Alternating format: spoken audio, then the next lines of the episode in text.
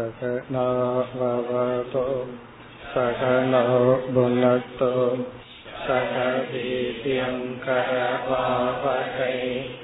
தேஜஸ்வினாவதீதமஸ்து மா வித்விஷாவகை. ஓம் சாந்தி சாந்தி சாந்தி. ஐம்பதாவது ஸ்லோகம். குணைர் குணானுபாதத்தே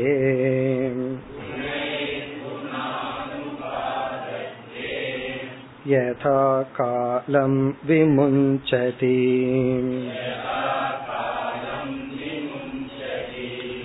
ந தேஷு யுஜ்யதே யோகி.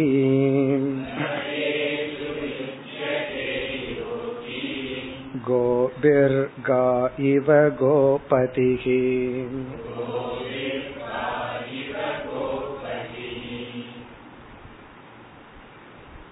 கிருஷ்ண பகவான் உத்தவருக்கு இறுதியான உபதேசத்தை செய்கின்றார்.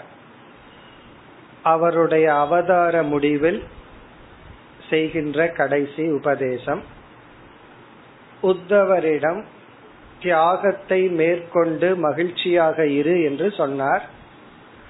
உத்தவர் தியாகம் செய்ய இயலவில்லை, தியாகம் செய்ய வேண்டுமென்றால் எப்படிப்பட்ட அறிவு வேண்டும் என்று கேட்டு அவர் சிஷ்ய பாவத்தை அடைந்து பகவான் உபதேசத்தை துவங்கினார்.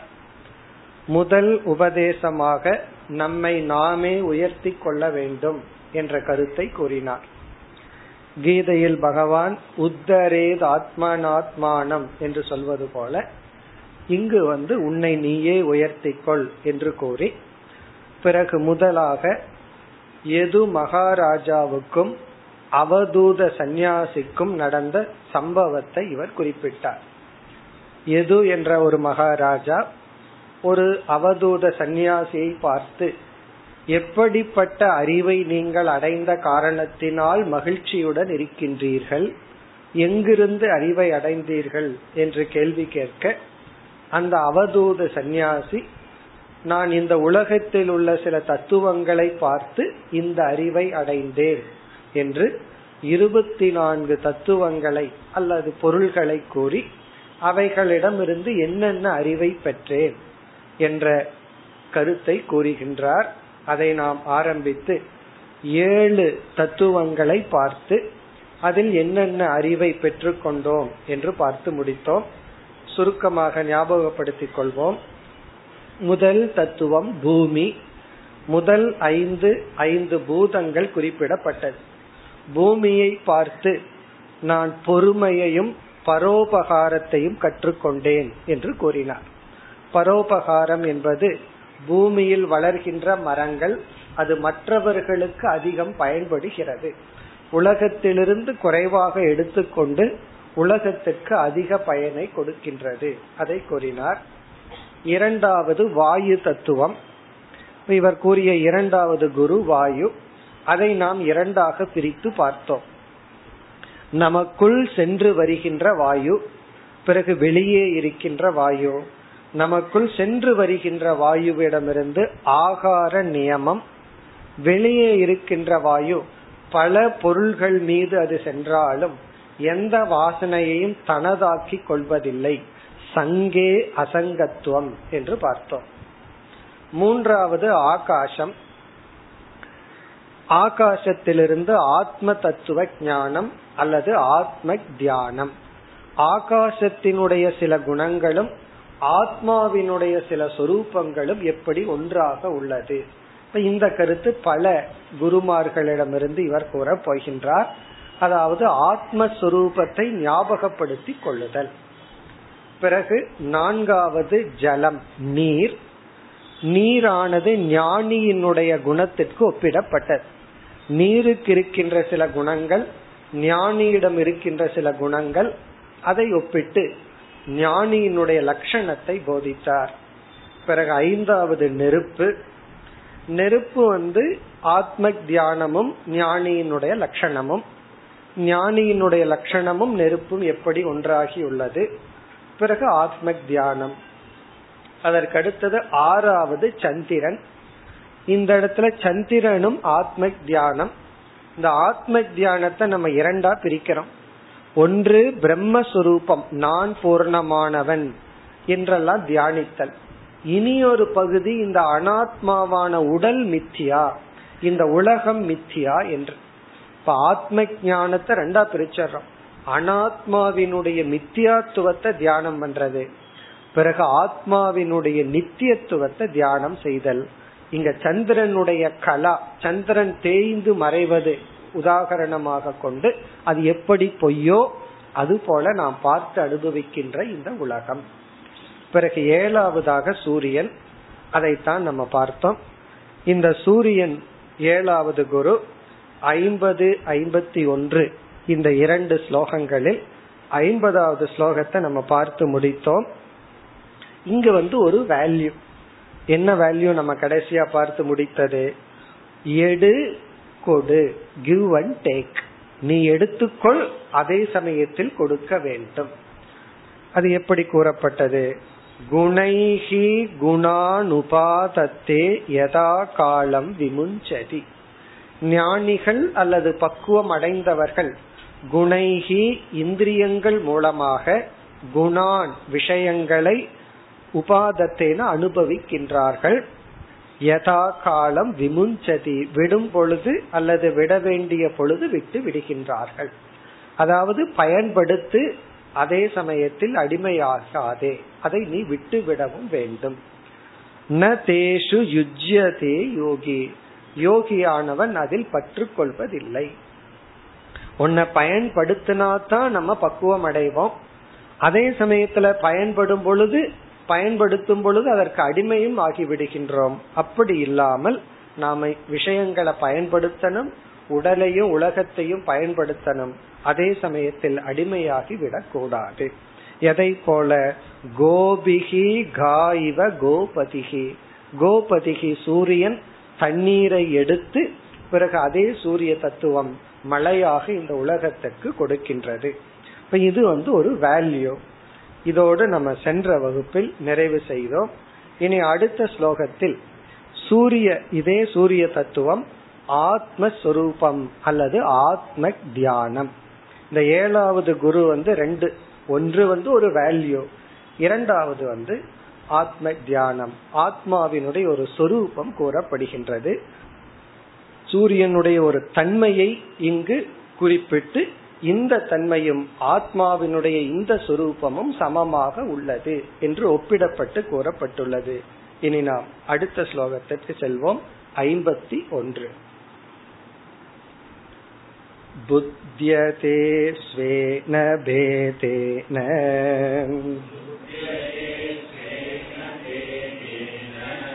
வக்திஸ்த இவ தத்கதக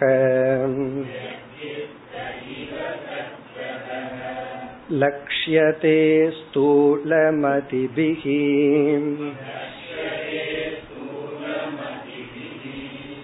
ஆத்மா சாவஸ்தி தோர்கவதே.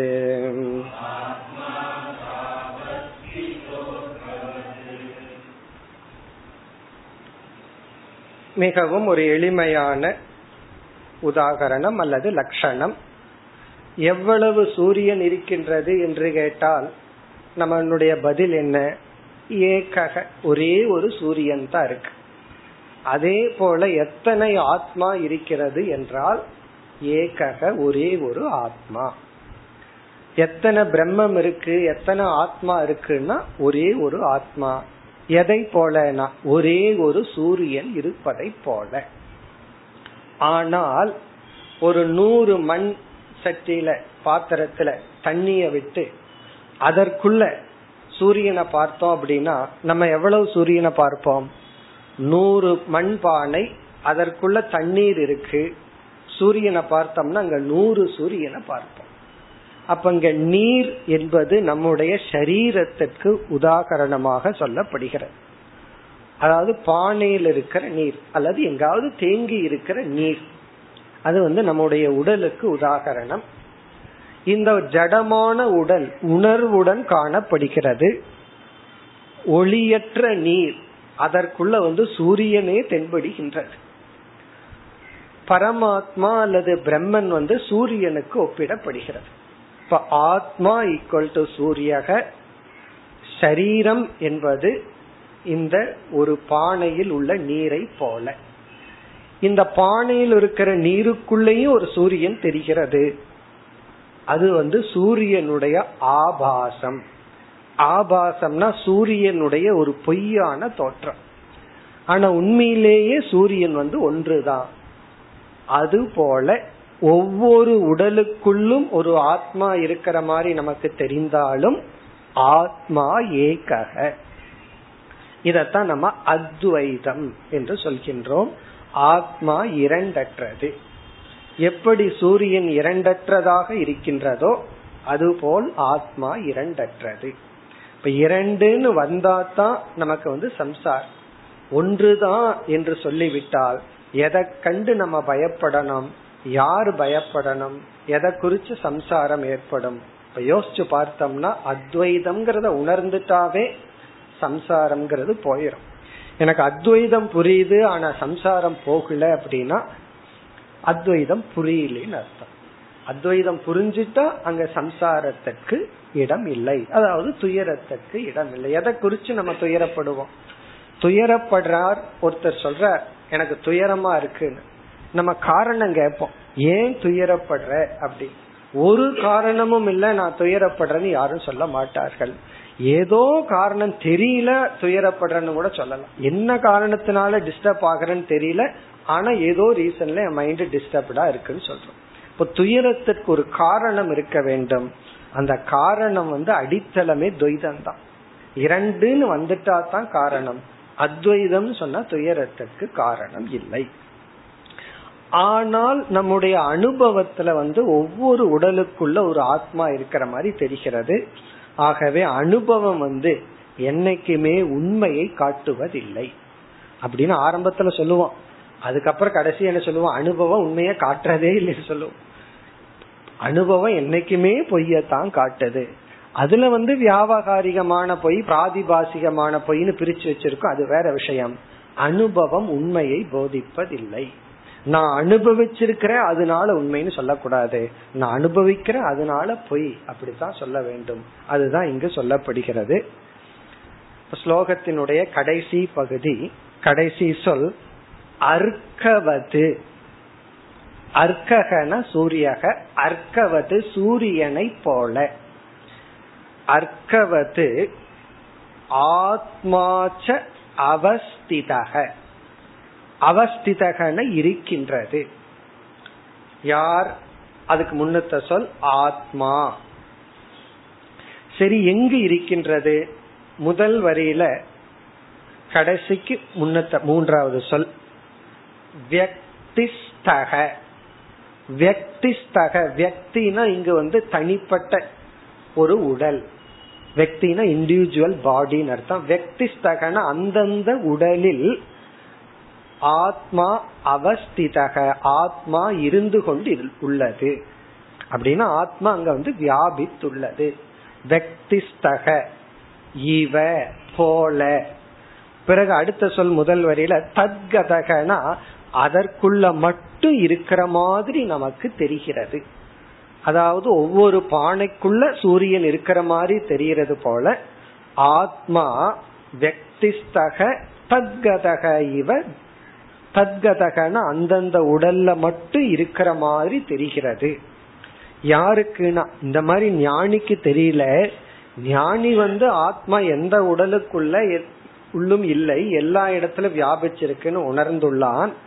அந்தந்த உடல்ல அந்தந்த உடலுக்குள்ள இருக்கிற மாதிரி யாருக்கு தெரிகிறதாம்? இரண்டாவது வரியில் முதல் பகுதி லக்ஷ்யதே ஸ்தூல மதிபிகி. லட்சியதன இவ்விதம் அறியப்படுகிறது. லட்சியதன் இவ்விதம் கன்சிடர் என்னப்படுகிறது யாரால்? ஸ்தூல மதிபிகி. மதினா அறிவு, ஸ்தூல மதினா மந்த புத்தி, ஸ்தூலமான புத்தி உடையவர்கள். அப்படின்னா சூக்ஷ்ம புத்தி இல்லாதவர்கள். இங்க ஸ்தூல மதி ஸ்தூல புத்தின்னு சொன்னா அறிவற்றவர்கள் அர்த்தம். உணராதவர்கள். அறிவற்றவர்கள்னா அனுபவம் காட்டுறதுதான் உண்மை என்று நினைப்பவர்கள், ஆராயாதவர்கள், ஆராய்ச்சி செய்யாமல் அனுபவத்தை மட்டும் எடுத்துக் கொள்பவர்கள், அனுபவத்தை மட்டும் பார்த்து முடிவு செய்பவர்கள். ஸ்தூல மதிபிகி லட்சியதே, எப்படி ஆத்மா வக்திஸ்தகைவ லட்சியதே, வக்திஸ்தகனா அந்தந்த உடல்ல மட்டும் இருக்கிற மாதிரி தெரிகிறது. எதை போலனா சூரியனை போல. சூரியன் வந்து ஒரு சிறிய குளம் அல்லது கிணறு பானை போன்ற இடங்கள்ல அதற்குள்ள இருக்கிற மாதிரி தெரிகிறது போல. அவங்க மேல பாக்குறது இல்ல, கீழே தான் பார்க்கின்றார்கள். மேல பார்த்தா உண்மை புரிஞ்சிடும், மேல இருக்கிற சூரியன் தான் இங்க வந்து ரிஃப்ளெக்ட் ஆயிருக்கு, அது தெரியாமல் இவர்கள் வந்து இந்த உடலுக்குள்ள மட்டும் இருந்து வெளிப்படுவது போல நினைக்கின்றார்கள்.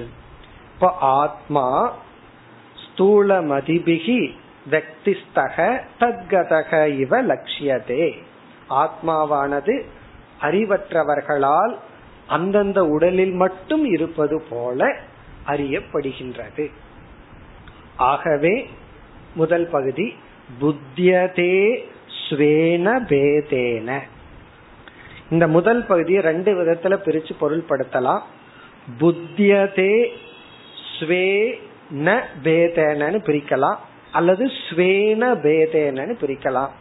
இப்ப ஸ்வேன பேதேனன்னு ஒரு வார்த்தையா எடுத்துட்டா, ஸ்வேன பேதேன புத்தியதே என்றால் அவர்கள், இந்த ஸ்தூல மதியை உடையவர்கள், ஆத்மா ஸ்வேன பேதேனா தன்னுள் பிளவுபட்டிருப்பதாக அறிகின்றார்கள்.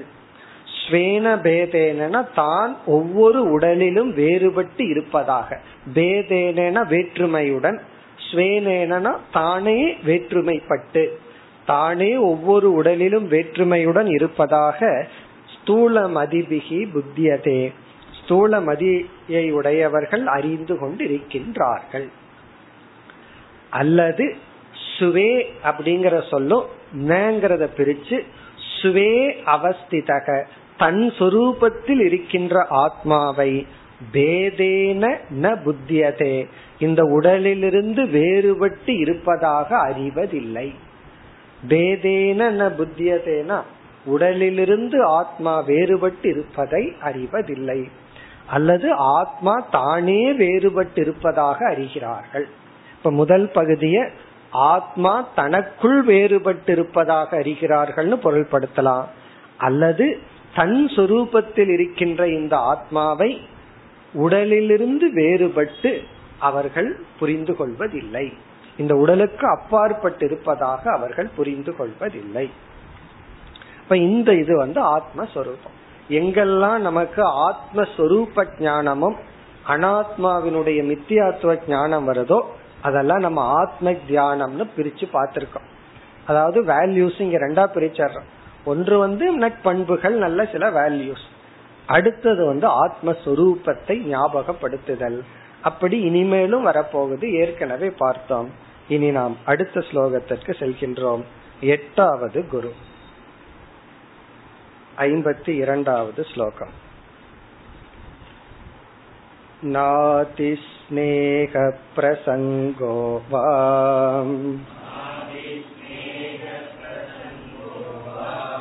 கர்த்தவ்ய க்வாபி கேனசித்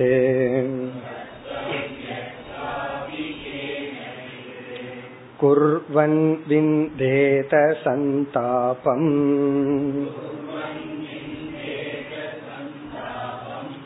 கபோத இவ தீநதீஹி.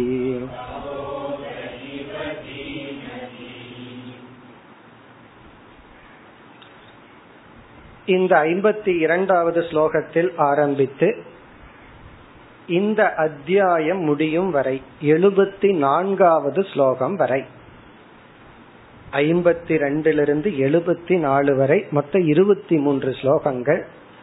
எட்டாவது குரு, இந்த எட்டாவது குருவுக்கு வந்து இருபத்தி மூணு ஸ்லோகம் எடுத்துக்கொள்கின்றார் இந்த அத்தியாயம் முடியும் வரை. அதாவது இந்த உத்தவ கீதையே பாகவதத்துல வருதுன்னு பார்த்தோம். பதினோராவது ஸ்கந்தத்துல இடையில வருது இருபத்தி நான்கு அத்தியாயம். அதுல முதல் அத்தியாயத்தினுடைய சாராம்சத்தை பார்த்தோம். இரண்டு மூன்று நான்கு இந்த மூன்று அத்தியாயங்கள் இந்த இருபத்தி நாலு குருவை பற்றியது. அதில் இந்த எட்டாவது குரு வந்து இந்த இரண்டாவது அத்தியாயம் முடியும் வரை எழுபத்தி நாலாவது ஸ்லோகம் வரை எட்டாவது குரு வந்து புரா கபோதக. புரா இந்த எட்டாவது குருவுக்கு என்ன பண்றார், இங்கு வந்து அவதூதர் ஒரு கற்பனை செய்கின்றார். இனிமேல் பார்க்க போறதெல்லாம் ஒரு கற்பனை தான். மனசுல வந்து ஒரு கற்பனை செய்து அதுல இருந்து ஒரு வேல்யூ நமக்கு போதிக்கின்றார். அதனால ஒரு கதை மாதிரி சொல்றார். இந்த கதை சொல்லுவோம்ல குழந்தைகளுக்கு, அது போல ஒரு குழந்தைகளுக்கு கதை சொல்ற மாதிரி ஒரு கதை சொல்றார். ஒரு புறா இருந்துச்சு, இனி ஒரு புறாவும் சேர்ந்து கூடு கட்டி வாழ்ந்தது, பிறகு முட்டை இட்டது, குஞ்செல்லாம் பொறிச்சது, அதற்கு பிறகு கடைசியில ஒரு வேடம் வந்து எல்லாத்தையும் தூக்கிட்டு போயிட்டான். இதுதான் கதை. அதாவது சந்தோஷமா புறா வாழ்ந்தது, அதாவது கிரகஸ்த ஆசிரமத்துல சந்தோஷமா இருந்துச்சு. அவங்க ரெண்டு பேரும் சந்தோஷமா இருந்தவங்க என்ன செய்தார்கள், முட்டையெல்லாம் வச்சு மறுபடி குஞ்செல்லாம் பொறிச்சு அந்த குஞ்சுகளோடையும் கொஞ்ச நாள் சந்தோஷமா இருந்துச்சு. பிறகு என்ன ஆச்சுன்னா ஒரு நாள் ஒரு வேடன் வந்தான், இவர்கள் எல்லாம் அழிச்சுட்டான். இதுதான் கதை. இதத்தான் வந்து ஒரு கதை மூலியமா சொல்லி, இது வந்து வந்து புறாவை பார்த்தோ அது குஞ்சு பொறிச்சதையோ அது சந்தோஷமா இருந்ததையோ இவரெல்லாம் பார்க்கல, புறாக்கள் பேசி கொண்டிருந்தது போல எல்லாம் இவர் எழுதுகின்றார். இப்படி ஒரு கதை மூலியமா நமக்கு ஒரு வேல்யூவை சொல்றார். இவர் சொல்ற வேல்யூ என்ன என்றால் ரிலேஷன்ஷிப், உறவுகளை பற்றி, ரிலேஷன்ஷிப்பை பத்தி பேசுற, உறவை பற்றி பேசுற ஒரு முக்கியமான ஒரு வேல்யூ தான் ரிலேஷன்ஷிப். இந்த ரிலேஷன்ஷிப் அப்படிங்கறது உறவு அப்படிங்கறத பத்தி தான் இங்க பேசுற. இந்த உறவு எதற்காக, இந்த உறவிலிருந்து நாம எப்படி பயண அடையணும், ஆனா இந்த உறவு நம்ம எப்படி சம்சாரி ஆக்குகின்றது, இந்த கருத்தெல்லாம் சொல்கின்ற. இதுல ரொம்ப முக்கியம் அதி அப்படிங்கிற ஒரு சொல். இந்த ஸ்லோகத்தினுடைய முதல்ல சொல் பார்த்தோம்னா அதிஸ்நேக ந கர்த்தவ்யக. அதிஸ்நேகம், இங்க ஸ்நேகம் அப்படின்னா உறவு, பற்று, மென்டல் டிபெண்டன்ஸ். ஒரு மனிதன் இனியொரு மனிதரோட வைக்கிற ரிலேஷன்ஷிப்ல வர்ற மென்டல் டிபெண்டன்ஸுக்கு பேர் அதிஸ்நேகம். ஸ்நேகம்னு சொன்னா ஒரு உறவு, அது வேணுங்கிறார், அது தேவைதான். அதிஸ்நேகம் ந கர்த்தவ்யக. முதல் வரிய பார்த்துட்டு பிறகு நம்ம வந்து ஒரு இன்ட்ரோடக்ஷன் பார்த்துட்டு பிறகு நம்ம அந்த கதைக்குள்ள போக போறோம். அதிஸ்நேகனா ஒரு ஹியூமன் பீயிங் இனி ஒரு மனிதர் மீது மனதில் வைத்துள்ள பற்று, டிபெண்டன்ஸ், ஒரு ரிலேஷன்ஷிப்.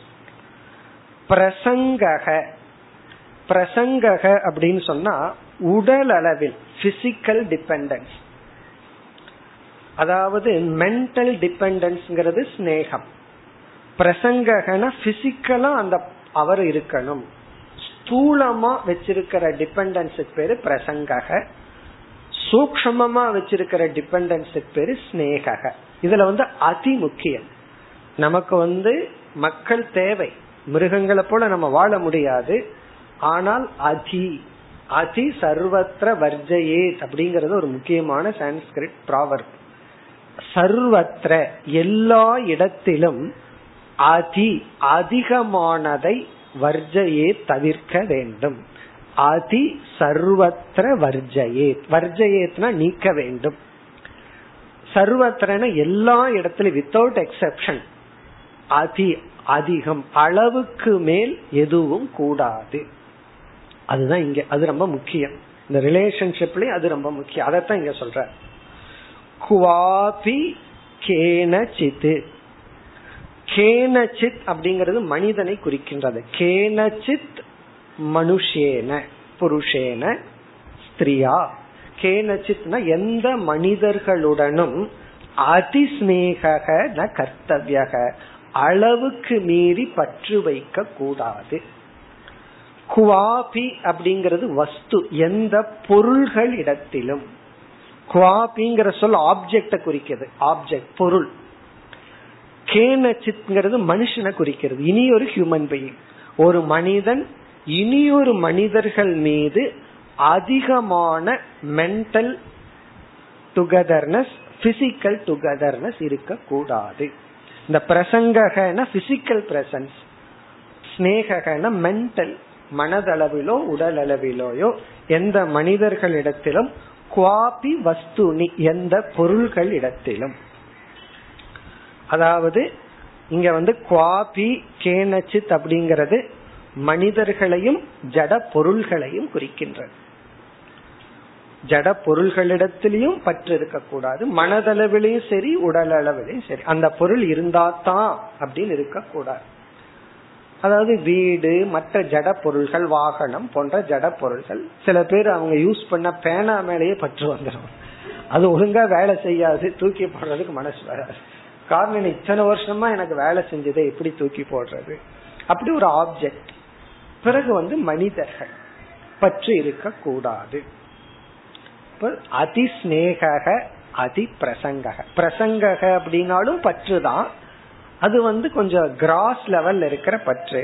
ஸ்நேகங்கிறது சூக்ஷ்ம லெவல் இருக்கிற பற்று. எந்த மனிதர்களிடத்திலும் எந்த பொருள்களிடத்திலும் அதிக பற்று இருக்க கூடாது. இங்க வந்து எந்த பொருளையும் நீ நேசிக்காத, பாசமே வைக்காதன்னு இவர் சொல்லல. அதி, அதான் ரொம்ப முக்கியம். அதி சர்வத்திர வர்ஜையே, அளவுக்கு மீறினால் அமிர்தமும் நஞ்சுன்னு சொல்றமே, அந்த அளவுதான் இங்க ரொம்ப முக்கியம். சரி, அப்படி செஞ்சா என்ன ஆகும்? நான் ஓவர் அட்டாச்மெண்ட் வச்சுக்கிறேன்னு என்ன ஆகும்னா, அத சொல்றார். குருவன் குருவன் அப்படி வைத்தால், அதிகமாக வைத்தால், விந்தேத சந்தாபம்.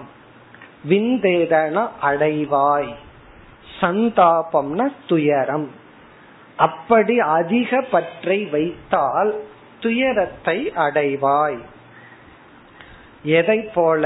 கபோதக இவ, புறாவை போல. புறா வந்து எட்டாவது குரு. புறாவை போல.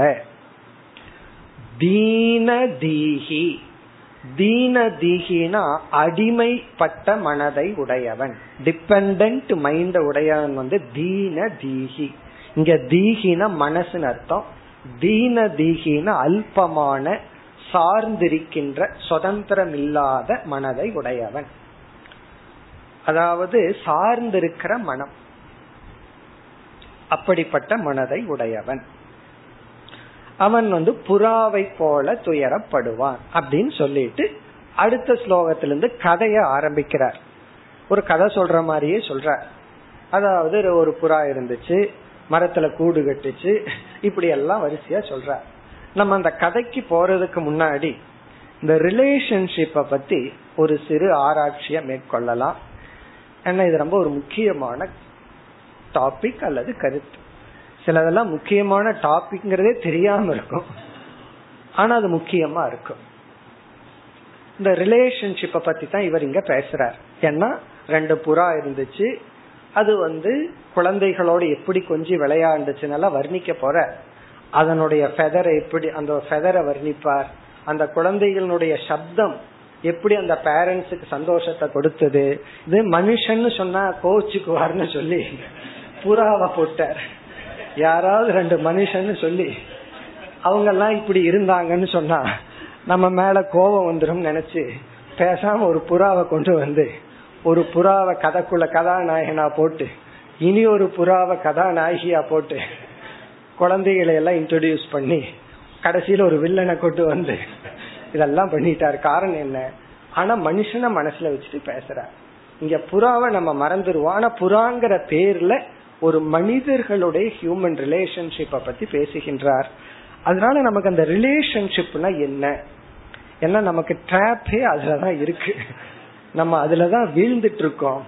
ஆகவே அதை பற்றி ஒரு விசாரம் நம்ம செய்து கொண்டு பிறகு வந்து இந்த கதைக்குள்ள போவோம். இந்த கதையில நம்ம ரெண்டு பார்க்க போறோம், பிளஸ் பாயிண்ட்டும் பார்க்க போறோம், மைனஸ் பாயிண்ட்டும் பார்க்க போறோம். இந்த ரிலேஷன்ஷிப் எப்படி நம்ம பக்குவப்படுத்துது, இந்த ரிலேஷன்ஷிப்னுடைய தேவையை நம்ம பார்க்க போறோம். ஒரு மனிதன் பிறந்த உடனே எந்த ரிலேஷன்ஷிப் இல்லாம எந்த மனிதர்களோடையும் அவனுக்கு உறவு இல்லாம கொண்டு போய் காட்டுல விட்டா அவன் மிருகத்தை விட மோசமா இருப்பான். அட்லீஸ்ட் மிருகமாவது மிருகமா இருந்துடும், ஆனா அந்த மனுஷன் வந்து மிருகத்தை விட மோசமாயிருவான்.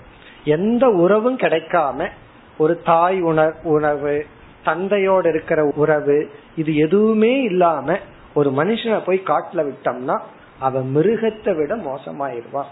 இந்த தீமை வந்து ரொம்ப வருஷத்துக்கு முன்னாடி சில மூவிலையும் கூட எடுத்திருக்காங்க. ஒண்ணுமே இல்லாம காட்டுல விட்டுட்டா அவனுக்கு தர்மா தர்மம் தெரியாது, எப்படி வாழணும்னு தெரியாது, மிருகத்தை விட மோசமாயிருவான் அப்படிங்கிற தீம். அப்படின்னா ரிலேஷன்ஷிப் ரொம்ப முக்கியம்.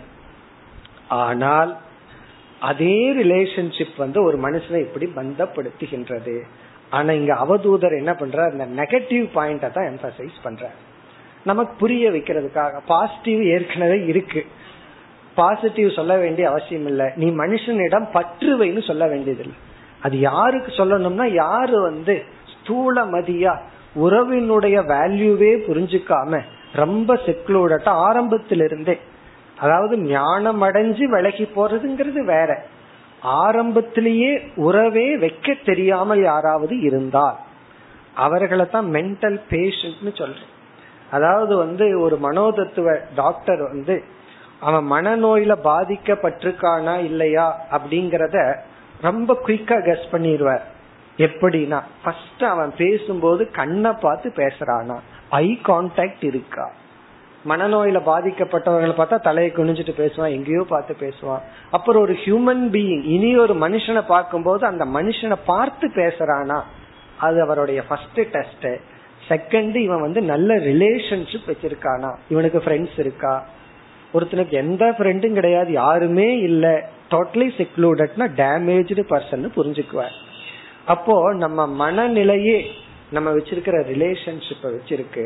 அவங்களுக்கு என்ன சொல்லணும், கொஞ்சம் ஸ்நேகம் வையி, நாலு பேர்த்திட்ட பழகு, பாசத்தை கொண்டு வான்னு அவங்களுக்கு சொல்லணும். யாருக்குன்னா மென்டலி மனதுல பாதிக்கப்பட்டவர்கள். ஆனால் அது வந்து ஒரு பர்சன்ட், தொண்ணூத்தி ஒன்பது பர்சன்ட் ஓவர் ரிலேஷன்ஸ்ல தான் பாதிக்கப்பட்டுள்ளார்கள். ஒரு பர்சன்ட் ரிலேஷன்ஷிப் வைக்காம பாதிக்கப்பட்டுள்ளார்கள், ஸ்நேகம் வைக்காம பாதிக்கப்பட்டவர்கள் ஒரு சதவீதம். தொண்ணூத்தி ஒன்பது சதவீதம் ஓவர் ரிலேஷன்ல பாதிக்கப்பட்டுள்ளார்கள். ஆகவே இவர் வந்து அதை எம்பசைஸ் பண்ற, ஏன்னா இவங்க தொண்ணூத்தி ஒன்பது பர்சன்ட்டுக்கு தான் இவர் பேசுறாங்க, ஒரு பர்சன்ட்டுக்கு வந்து இவர் பேசல. அவங்க வந்து வேதாந்தத்துக்கு வந்தா டாக்டர்கிட்ட போன்னு சொல்லிடுவோம், நம்ம அவங்கள ட்ரீட் பண்ணல, ஏன்னா அவங்க நார்மல் மைண்ட்ல இல்ல. நம்ம நார்மல் மைண்ட்ல இருக்கிற மனுஷங்களுக்கு தான் பேசிட்டு இருக்கோம். ரொம்ப பேர் வேதாந்தத்துக்கு வரணும்னா அப்நார்மல் மைண்ட் வரணும்னு நினைக்கிறாங்க. அப்நார்மல் மைண்டோட இங்க வரக்கூடாது, வந்தா பக்கத்துலதான் இருக்கு, கீழ்பாக்கம் அங்க அனுப்பிச்சிடுவோம். நார்மல் மைண்டோட தான் வரணும். நார்மல் மைண்டில் இருக்கிறவங்க தான் பாதிக்கப்பட்டுள்ளார்கள் உறவினால். இது எப்படி பாதிப்புனா, ஓவர் அட்டாச்மெண்ட், வைக்கிறோம் எடுக்க தெரியவில்லை, உள்ள போயிட்டோம் வெளியே வர தெரியும். எல்லாம் இந்த அபிமன்யு மாதிரிதான், உள்ள போறதுக்கு பழகிட்டோம், உடைச்சிட்டு உள்ள போயிடுறோம், ஆனா வெளியே வர தெரியல, அந்த ரிலேஷன்ஷிப்ல இருந்து பயனடைய தெரியவில்லை. ஆகவே எப்படி அதிஸ்நேக அதி பிரசங்கத்துடன் இருப்பவர்கள் அழிந்து விடுகின்றார்கள் என்ற கருத்தை இங்க எம்பசைஸ் பண்றார், அதை ஃபோக்கஸ் பண்றார். அதுல இருந்து நம்ம புரிஞ்சுக்க வேண்டியது, அதி அதிகமாக வைக்க கூடாது. இப்ப நம்ம அந்த ரிலேஷன்ஷிப்பை பற்றிய விசாரத்தில் ஈடுபடுவோம். பிறகு இந்த கதைக்குள்ள போய் ரெண்டு பாயிண்டையும் நம்ம பார்ப்போம். ரிலேஷன்ஷிப் எப்படியெல்லாம் நம்ம பக்குவப்படுத்துதுன்னு பார்க்க போறோம், எப்படியெல்லாம் நம்ம சம்சாரி ஆக்குதுன்னு பார்ப்போம். இப்ப முதல் கருத்து வந்து பாயிண்ட் பை பாயிண்டா பார்ப்போம். இப்ப ஃபர்ஸ்ட் பாயிண்ட் வந்து, இந்த உறவு ரிலேஷன்ஷிப் அப்படிங்கிறது மனிதர்களுக்கு மட்டும் உள்ளது, மிருகங்களுக்கெல்லாம் கிடையாது. மிருகங்களுக்கு வந்து இருக்கு, இனப்பெருக்கத்துக்காகத்தான் அந்த ரிலேஷன்ஷிப் இருக்கு. அதாவது தன்னுடைய இனத்தை பெருக்கிக்கிற அளவுதான் அந்த உறவை அந்த மிருகங்கள் எல்லாம் உணர்கின்றது, உறவை கொண்டாடுகிறது.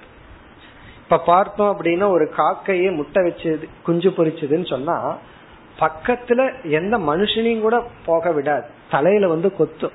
மனுஷனை கண்டு பயந்துட்டு இருக்கிற காக்கை அது கூட்டுக்கிட்ட போனோம்னா அதுக்கு ஒரு தைரியம் வந்துடும், எக்ஸ்ட்ரா ஸ்ட்ரென்த் வந்துடும். காரணம் என்ன, தன்னுடைய முட்டைய வந்து பொறிச்சு குஞ்ச வளர்த்தி அதுக்கு சாப்பாடு ஊட்டி அதை வளர்த்தி அனுப்பணும். அப்போ தன்னுடைய இனப்பெருக்கத்துக்காக மட்டும்தான் அந்த தாய்மைங்கிற உணர்வு எல்லா மிருகத்துக்கு இருக்கு. அதற்கு பிறகு பார்த்தீங்கன்னா அது தனி காக்கை, இது தனி காக்கை. அதே போல கோழியும் பார்க்கலாம், குஞ்சா இருக்கும் போது அது வந்து உணவை கொடுத்துட்டு இருக்கும். கொஞ்சம் பெருசாயிடுதுன்னா பக்கத்துல வந்தாவே அம்மா கோழி என்ன பண்ணும், துரத்தி விடும், பக்கத்துல வராத, நீ நீ தனியா இருந்துக்கும். அதற்கு பிறகு தனித்தனியா இருக்கும். அதற்கு பிறகு எந்த ரிலேஷன்ஷிப்பும் கிடையாது. ஆகவே இந்த ரிலேஷன்ஷிப், உறவு தொடர்தல் அப்படிங்கறது மனுஷனுக்கு மட்டும் இருக்கு. அது இனப்பெருக்கத்துக்கு மட்டும் அல்ல, வாழ்க்கை பூரா நம்ம ரிலேஷன்ஷிப்ல தான் வாழ்ந்துட்டு இருக்கோம். பிறந்ததிலிருந்து இறக்கிற வரைக்கும் நமக்கு விதவிதமான உறவுகள், நம்ம லைஃபே ரிலேஷன்ஷிப்ல தான் இருக்கு. இப்ப விதவிதமான உறவுகள் வந்து மனுஷங்கிட்ட தான் இருக்கு. இப்ப ஃப்ரெண்ட்ஷிப் அப்படின்னு இருக்கு, எந்த மிருகங்களுக்குள்ளே அப்படி கிடையாது. ஒரே ரெண்டு பறவைகளை சேர்ந்து ரொம்ப தூரம் பார்க்க மாட்டோம். அல்லது குரு சிஷ்யன்கிற ரிலேஷன்ஷிப், அல்லது வந்து எத்தனையோ ரிலேஷன்ஷிப். அது வந்து நம்ம மற்ற லாங்குவேஜ்ல தான் அதிகம். இங்கிலீஷ்ல வந்து ஃபாதர் மதர் அப்புறம் ஜென்ரலா அங்கிள் ஆன்டின்னு போட்டு விட்டுட்டான். நமக்கு தான் ரொம்ப அதிகம், சித்தப்பா, பெரிய தாத்தா, சின்ன தாத்தான்னு சொல்லி எத்தனை ரிலேஷன்ஷிப். ரிலேஷன்ஷிப் எத்தனை பேரு, நாத்தனாரு, அந்தனாரு, இந்த எத்தனை ரிலேஷன் பேச்சு. அந்த பேரை சொன்னாவே சிலருக்கு அலர்ஜி வர்ற மாதிரி இருக்கு. அப்படியெல்லாம் எத்தனை ரிலேஷன்ஷிப், எத்தனை வார்த்தைகள். எஸ்பெஷலி இங்கிலீஷை தவிர மற்ற எல்லா லாங்குவேஜ்லயும் எத்தனை உறவுகள். இதெல்லாம் மனுஷனுக்கு தான் இருக்கு. ஏதாவது ஒரு காக்கை இது நம்மளுடைய நாத்தனார்னு சொல்லிட்டு இருக்குமோ, எல்லாம் கிடையாது. எந்த மிருகமுமே அந்த ரிலேஷன்ஷிப் எல்லாம் கொண்டாடாது.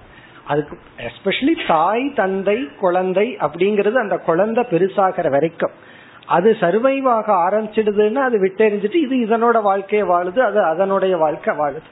அதனாலதான் ரிலேஷன்ஷிப் சம்பந்தமான துயரமும் மிருகத்துக்கு கிடையாது.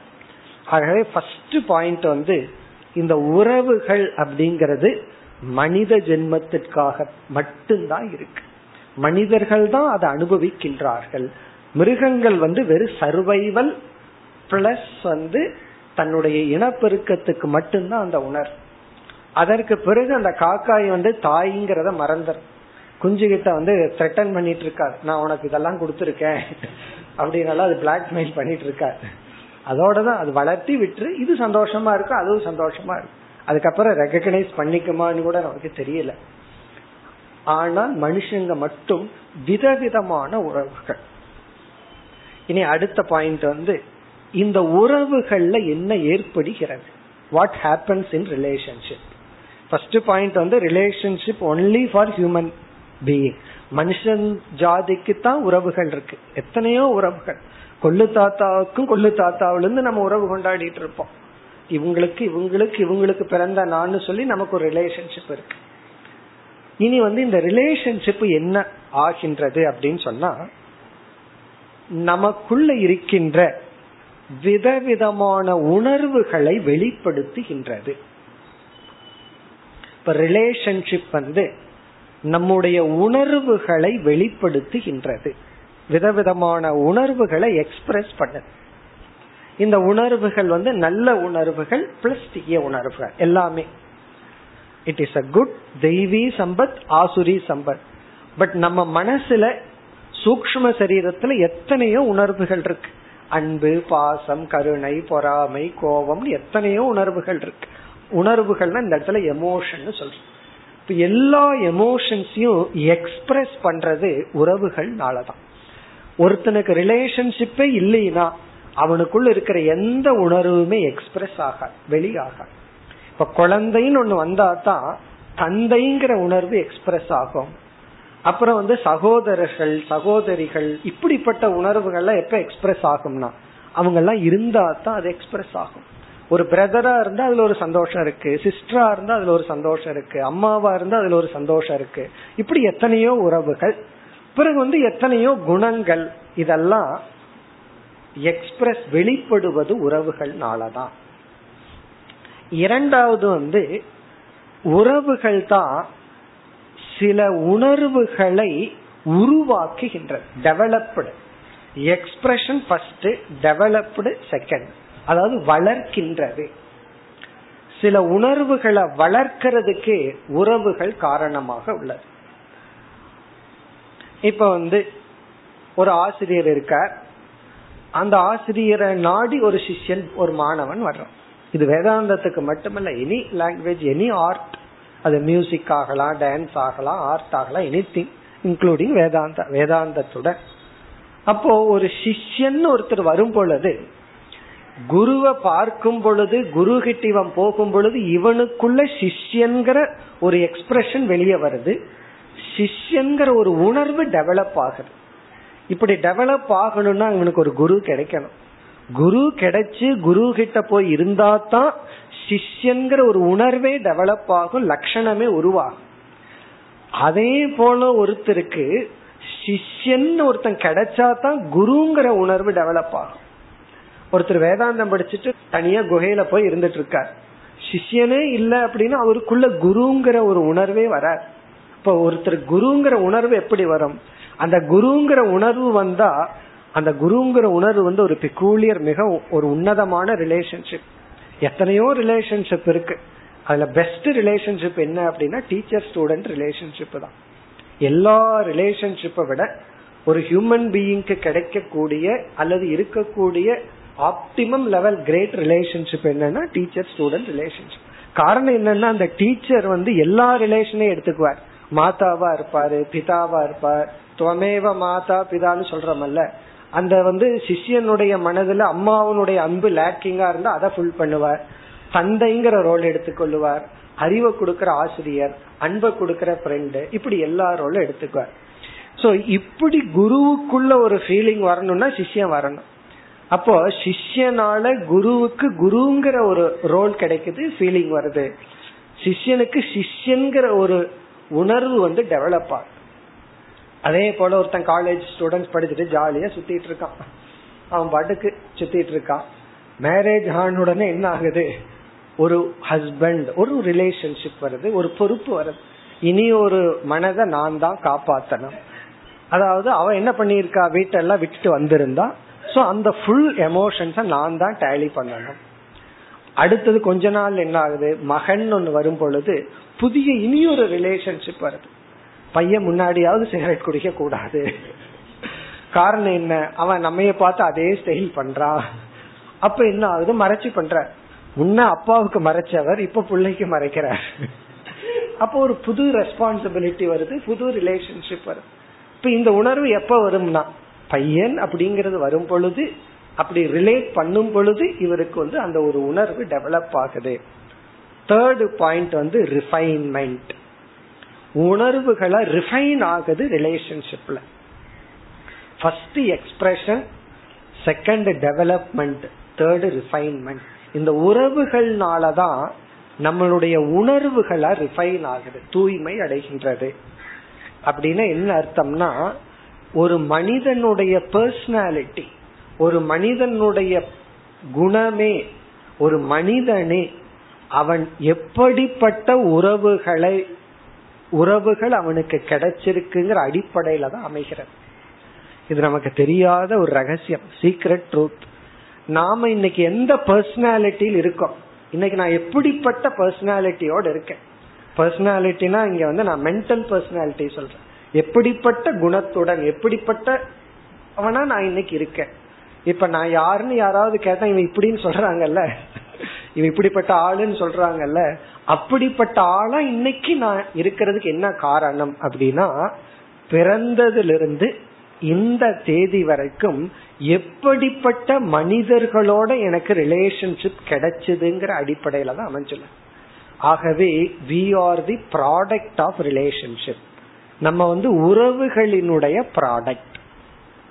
நமக்கு எப்படிப்பட்ட அம்மா, எப்படிப்பட்ட அப்பா, எப்படிப்பட்ட நண்பர்கள், சகோதரர்கள், ஆசிரியர்கள், எலிமெண்டரி ஸ்கூல் வாத்தியார்கள் ஆரம்பிச்சு இருக்கு, எப்படிப்பட்ட ஆசிரியர்கள் நமக்கு கிடைத்துள்ளார்கள். ஒன்னு கிடைக்கிறது, ரெண்டு நம்ம ரீடைன் பண்றது, ஒண்ணு இனி ஒண்ணு இருக்கு. எப்படிப்பட்ட உறவு அப்படின்னு நம்ம சொன்னோம். இதுல பல சமயங்கள்ல உறவுகள் வந்து சிலதெல்லாம் பிளட் ரிலேஷனா வந்திருக்கலாம். அதை கண்டினியூ பண்றது, ரீட்டைன் பண்றது, புதிய உறவுகளை தேர்ந்தெடுத்து மெயின்டைன் பண்றது நம்மளுடைய கையில இருக்கு. எல்லாம் மத்தவங்க தலையில நம்ம போடக்கூடாது. இப்படிப்பட்ட ஆளுகளோட பழகித்தான் நான் இன்னைக்கு இப்படி இருக்கேன்னு சொல்லிடக்கூடாது. அப்படிப்பட்ட ஆட்களை நான் தானே ரீட்டைன் பண்ணி வச்சிருக்கேன். எத்தனையோ குருமார்கள் இருக்காங்க. யாரிடத்துல நான் நான் வந்து தங்குகிறேன் அதுதானே முக்கியம். எத்தனையோ பேர்த்த சந்திக்கிறோம், எத்தனையோ ஆசிரியர்கள், எத்தனையோ நண்பர்கள் இருக்கிறார்கள். அவன் எப்ப பார்த்தாலும் கீதை பேசுறான், அவங்ககிட்ட நான் போக மாட்டேன்னு நம்ம விலகி வரலாம். அல்லது அவன் இப்படிப்பட்ட விஷயம் பேசுறான்னு அவர்கிட்ட ரிலேஷன்ஷிப்பை நம்ம டெவலப் பண்ணிக்கலாம். ஆகவே நம்ம ரிலேஷன்ஷிப்பை சூஸ் பண்ணி டெவலப் பண்றோம், கண்டினியூ பண்றோம். அல்லது சில சமயம் சில ட்ரஸ்ட் வர்த்தி பீப்புள் கிடைச்சா நம்ம தான் ஸ்பாயில் பண்ணி விட்டு விட்டுறோம். பணத்துக்காகவோ எதுக்காகவோ நம்ம விட்டுறோம். அப்படி நம்மளே தேர்ந்தெடுத்து நம்ம ரெஸ்பான்சிபிளா இருந்து பல உறவுகள் இன்னைக்கு நம்ம ஷேப்பன் பண்ணி இருக்கு. இப்ப நாம யார் எப்படி இருக்கின்றோம் அப்படிங்கறது நமக்கு கிடைச்ச உறவை பொறுத்து. இதுல என்ன பாயிண்ட்னா, எப்படிப்பட்ட நல்ல குணம் நமக்கு இருக்கு, எப்படிப்பட்ட சில தீய குணங்கள் இருக்கு, அதுவும் உறவினுடைய அடிப்படையில் வந்துள்ளது. ஒருவர் சொன்னார், இவர் இடத்துல ரிலேட் பண்ண ஆரம்பிச்சதுல இருந்து என்னுடைய கோபமெல்லாம் போச்சுன்னு சொல்றாரு. இனி ஒருத்தர் சொல்றாரு, இவர் இடத்துல ரிலேட் பண்ண ஆரம்பிச்சுதான் எனக்கு கோபம் வந்து வந்துச்சு. முன்னெல்லாம் கோபப்படாம இருந்தேன், கொஞ்ச நாள் இவரோட சேர்ந்து இருக்கணுங்கிற சூழ்நிலை, அது ஆபீஸ்லயா இருக்கலாம் அல்லது வீட்டுல கணவன் மனைவிங்கிற ரிலேஷன்ஷிப்பா இருக்கலாம், ஏதோ ரிலேஷன்ஷிப் வந்துச்சு. என்ன ஆச்சுன்னா, இல்லாத கோபமெல்லாம் எனக்கு வந்தது. எங்கிருந்துதான் எனக்கு கோபம் வந்ததோ, என்னுடைய பர்சனாலிட்டியே மாறிடுது. காரணம் என்ன, இப்படிப்பட்டவங்களை ரிலேட் பண்ண ஆரம்பிச்ச உடனே நானே மாறிட்டேன். ஆகவே மாற்றம் பாசிட்டிவ் ஆர் நெகட்டிவ், நல்ல மாற்றமா இருக்கலாம். அல்லது நம்ம நல்ல குணமெல்லாம் போய் சில கோபம், பொறாமை அல்லது கணக்கு பார்க்கிற புத்தி, முன்னெல்லாம் அப்படி இல்லாம இருந்த இந்த பர்சன் வந்தா பார்த்து பார்த்து நான் கணக்கு பார்க்க ஆரம்பிச்சிட்டேன். ஒரு அம்மா என்னிடத்துல ஓப்பனா சொன்னாங்க, என் கணவர் ரொம்ப நல்லவரா இருந்தார், நான் தான் இந்த மாதிரி எல்லாம் என்னென்னமோ வச்சு வச்சு விஷத்தை கொடுத்து கொடுத்து கெடுத்தேன். இப்ப மாத்துறதுக்கு கஷ்டமா இருக்கு, மீண்டும் அந்த யதார்த்தமான மனசை கொண்டு வர்றது கஷ்டமா இருக்கு. நான் ஏதோ ஒரு அழகான வார்த்தை சொன்னாங்க, ஏன்னா வென வச்சு வென வச்சு கெடுத்தேன்.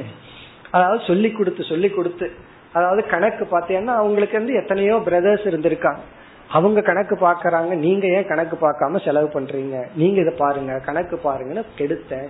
இப்ப மீண்டும் மாத்துறதுக்கு கஷ்டமா இருக்குன்னா அப்படின்னு என்னன்னா, நம்ம பர்சனாலிட்டி பிளஸ் ஆர் மைனஸ் இது வந்து நம்ம எப்படிப்பட்டவங்களோட ரிலேட் பண்றோம்ங்கறத வச்சு இருக்கு. ஆகவே நம்ம வந்து என்ன நினைச்சிருக்கோம், ரிலேஷன்ஷிப்ங்கிறது தெரியாம போயிட்டு இருக்கு, பட் ரிலேஷன்ஷிப் தான் நம்ம நம்ம உருவாக்கி கொண்டு உள்ளது.